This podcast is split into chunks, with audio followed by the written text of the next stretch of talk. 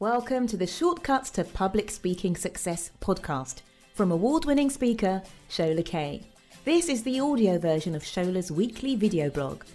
Be sure to visit sholakaye.com slash blog where you'll find loads of video tips with helpful written summaries. Thanks for listening. Hi, I'm Shola Kaye. I'm a public speaking coach based in London. My business is called Peak, Peak Speak Up Like a Diva and uh, Speak Up and Shine.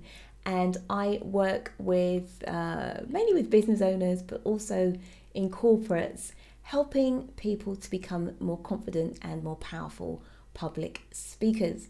And what I want to talk about today is um, some of the unique challenges that face people when they're making a technical presentation, and a couple of ways that you can help to help yourself to overcome those challenges.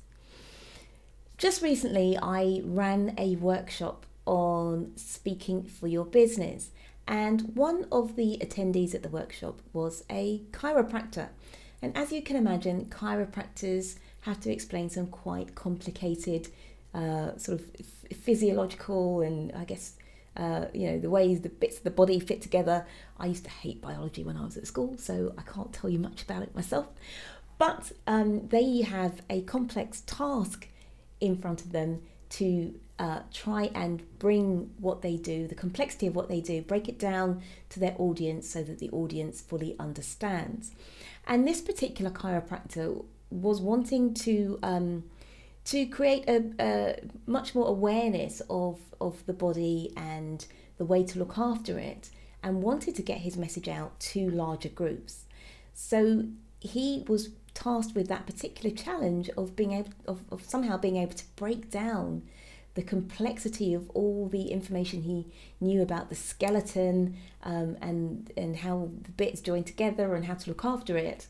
And I guess those bits are called bones, right? And he was tasked with breaking that down for his audience.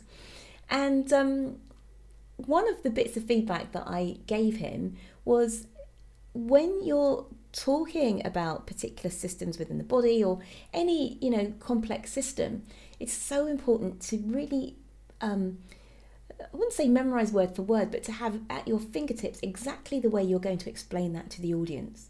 Because this particular individual, and he was at a, a public speaking class, right? So fair enough. This is the place to trip over your words. If if, if ever you know there there was a place to do that, it's it's here.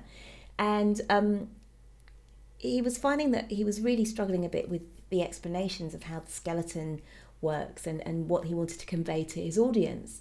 And of course, if an audience is there expecting you to be the expert and you're tripping over the explanations of um, you know how the systems that you work with, how they um, operate, then it's very unlikely that that audience is going to want to keep working with you because they may see that you, or they may think that um, you don't know your stuff or uh, you know that you should be much, much more um, uh, professional and smooth about how you, you discuss the complexities of what you do.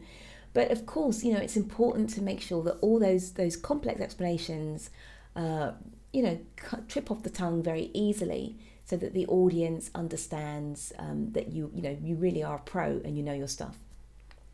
So one of the bits of advice that I gave him was with all those different explanations and uh, different bits of you know the body very, very important for him to, at least at the beginning, you know, maybe write out word for word um, what he would want to say to the audience next time and then rehearse those different paragraphs, different phrases until they uh, came very, very easily to him and they were very easy to share with the audience. Now, the second issue with complex information is, of course, the fact that uh, if people don't understand what you're talking about, they will switch off. And typically, if you just mention two or three words that an audience an audience doesn't get, then they will just think, "Oh, I don't understand this," and they'll start thinking about, you know, what's on TV tonight, or uh, you know, um, what's for dinner, you know, whatever it might be. Uh, you're going to lose them. So, one particular skill that it's useful to have is to be able to liken something that's complex to something that's simpler and that way people are more likely to stay tuned and to keep listening. And we call that, of course, the analogy. So you want to take something that's complex and say, well, that's kind of like this. And then you break it down and you make it easier for people to understand. So, for example, you might talk about um, in my book, I think I use the example of um, the size of an atom compared to the size of its nucleus. You know, I'm being a bit of a bod now. Um, I studied the sciences back in the day. I've forgotten half of it now, but um, but yeah, you can imagine an atom. You know, you've got a tiny nucleus and then the electrons around the edge. So you might say that that's like having a, um, a, a grain of sand in the middle of a stadium, and then the atoms are like the the audience members, the uh, the attendees in the stadium around the edge. Um, so just giving people an idea of the, the, the the space. You know, that's not an exact idea. I just came up with it then, but at least people would get, oh, a grain of sand is tiny, a stadium is huge, so the nucleus must be tiny compared to the size of the rest of the atom. But if you are somebody who has to deal with very complex um, explanations, then it's really your job to sit down and figure out some analogies. And it's kind of like um, comparisons that you can use with your audience so they don't switch off when they hear you go into complex, you know, explanation mode. So I hope that helps.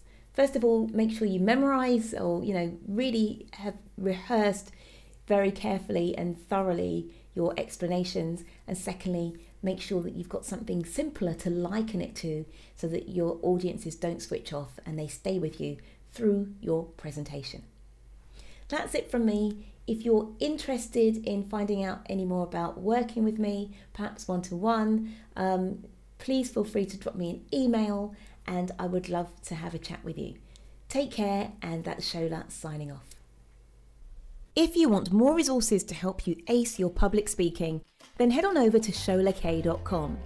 You can sign up for helpful weekly tips, download a freebie, or learn about online and in person live events. See you soon and keep on speaking up.